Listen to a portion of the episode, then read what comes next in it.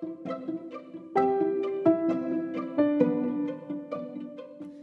guys, welcome to my podcast.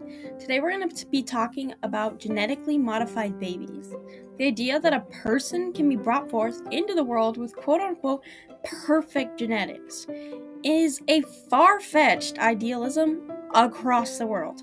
However, there are strengths and weaknesses to both sides. Some positive outcomes would include the avoiding of hereditary diseases, allowing unstable reproduction between two people to still have the possibility of their child being directly related to them both, as well as modifications to their genome that could ensure them a healthy and better altogether life. With the idea that one's family's lineage of diseases such as a family prone to breast cancer or lymphoma, could be wiped out or less likely to appear within the child, comes new possibilities, such as an entire wipeout of a medical illness, such as muscular dystrophy or cancer. All over the world, scientists are performing life changing edits to embryos, trying to make them resistant or immune to certain diseases that cause problems in today's world, such as HIVs and different cancers. In the article by Mark A. Thiessen, he talks about the Chinese scientist He Kewu, who reports to have conceived two babies with genetics supposed to be resistant to the disease of HIV. This alone proves that the idea of it being possible, but not exactly viable. Another thing is that it is said to be possible in this day and age of coding is to have children from two unstable reproductive parents who come together to have a stable child without illnesses that would be caused in an unstable carriage, like a missing limb or a fused body. This is through a process where they in fact use a third person, which is a woman, have a stable egg with the parent's DNA. All the while, the birth mother can carry a healthy baby without any complications. Additionally, the promise of coding one's child brings to the table the ability to physically and mentally edit your child before their birth. It could bring forth an age in which we see new schools going up in support for smarter and brighter students, said Paul Knoepfler in his TED Talk. He talks a story. He tells a story of two kids being friends. One is normal, and the other is coded. He talks about the ideal observation of the parents of the natural kid who's looking at the coded, stating things such as she looked more focused, well adjusted, or was more intelligent with beautiful skin, blonde hair, and blue eyes. Knoepfler's example of the world after gene editing is introduced allows viewers to relate to as well as visualize the life, what life would look like, as well as letting them indulge in the good and bad of the idea.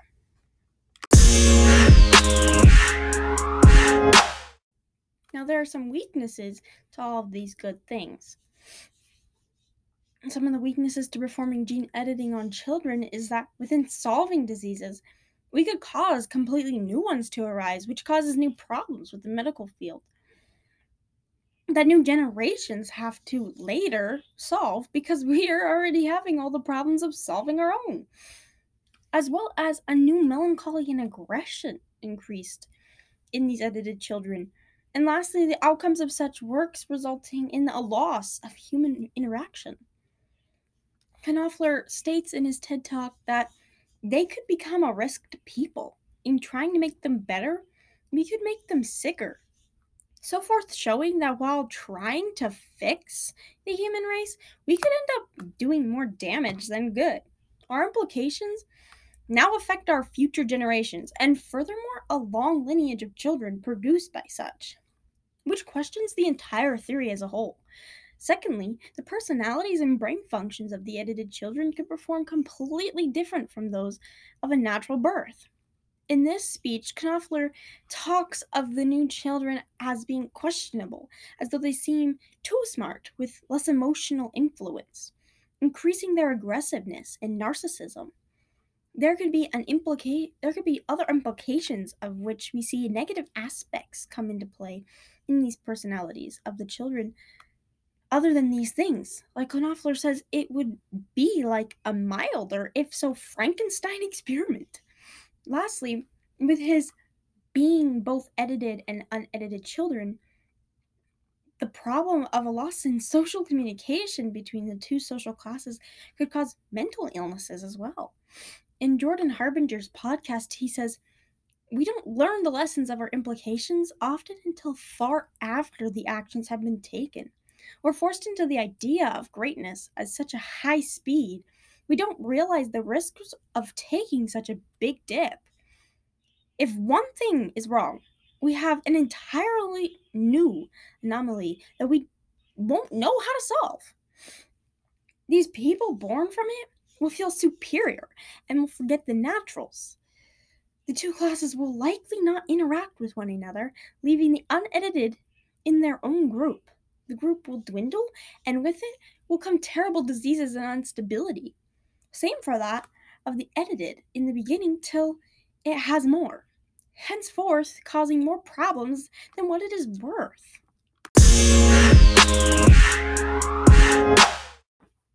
Some reasons that using genetic engineering would be a negative impact on the world are the outcomes are unknown and possibly dangerous. A social rift would come to, into play between the edited and their families and the naturals.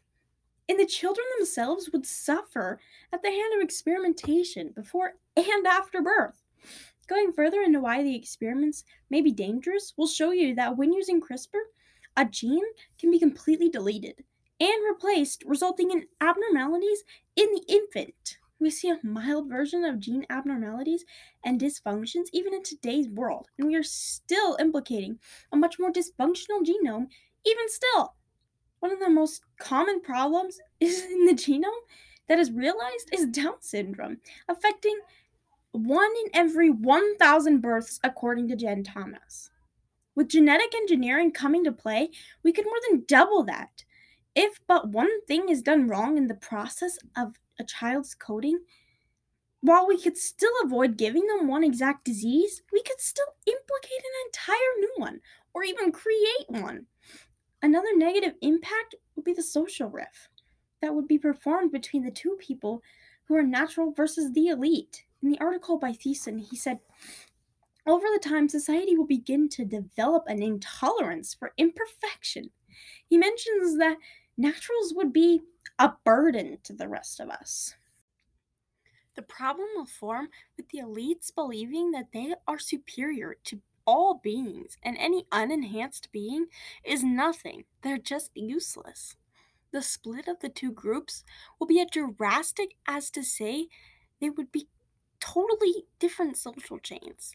The elites at the top, a big piece of the reason they would be higher is not just their enhancements, but the fact that it costs so much money to edit their genomes in the first place.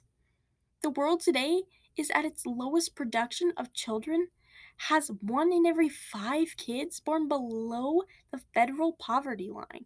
And in fact, three out of the five kids wouldn't even be born within the price range yearly to the chunk of cash needed to have an edited baby, according to the research by Child Trends. The process alone to have a vitro fertilization is almost $8,200. And with 3,000 to $5,000 in medications, the pre implantation gene diagnosis, which is the actual di- disease fix is an average of $3,550. And then once you start mixing in gender selection, which is $18,000, and simple gene tests, which are overdue $100, according to Dr. Arthur Caplan and his students at University of Pennsylvania, the subtotal would actually reach higher than $35,000 the worst negative that would be a result of such would be a children being treated as though they are lab rats and not human beings.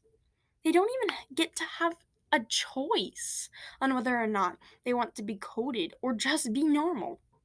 They never gave their consent to be the way they are. Before birth, they would be constantly poked and modified till they are believed to be perfect.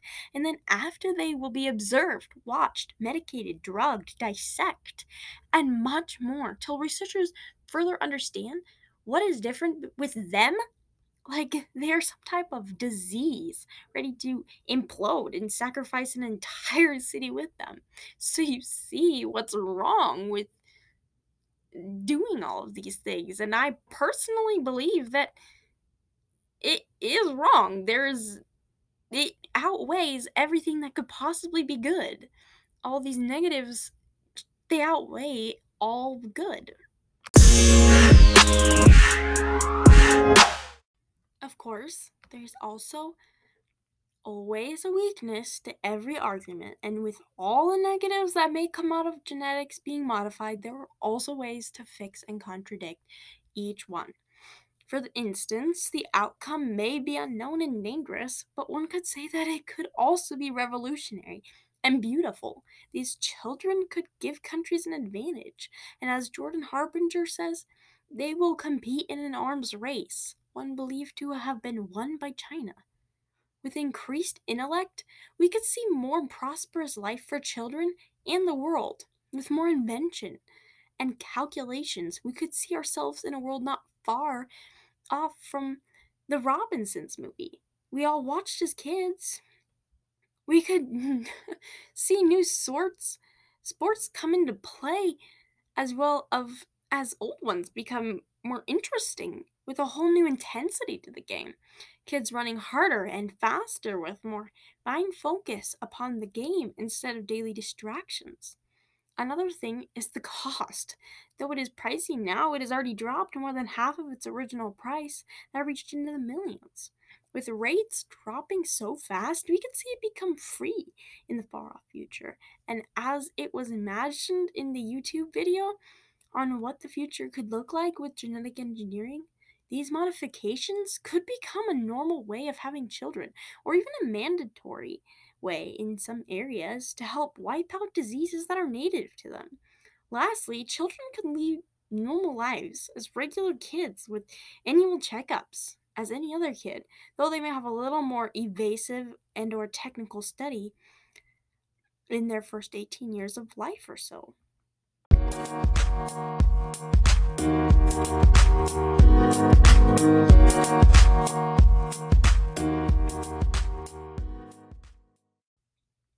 Conclusion, we could start to see this new evolution and new technological world come into play where we didn't even imagine these sorts of things.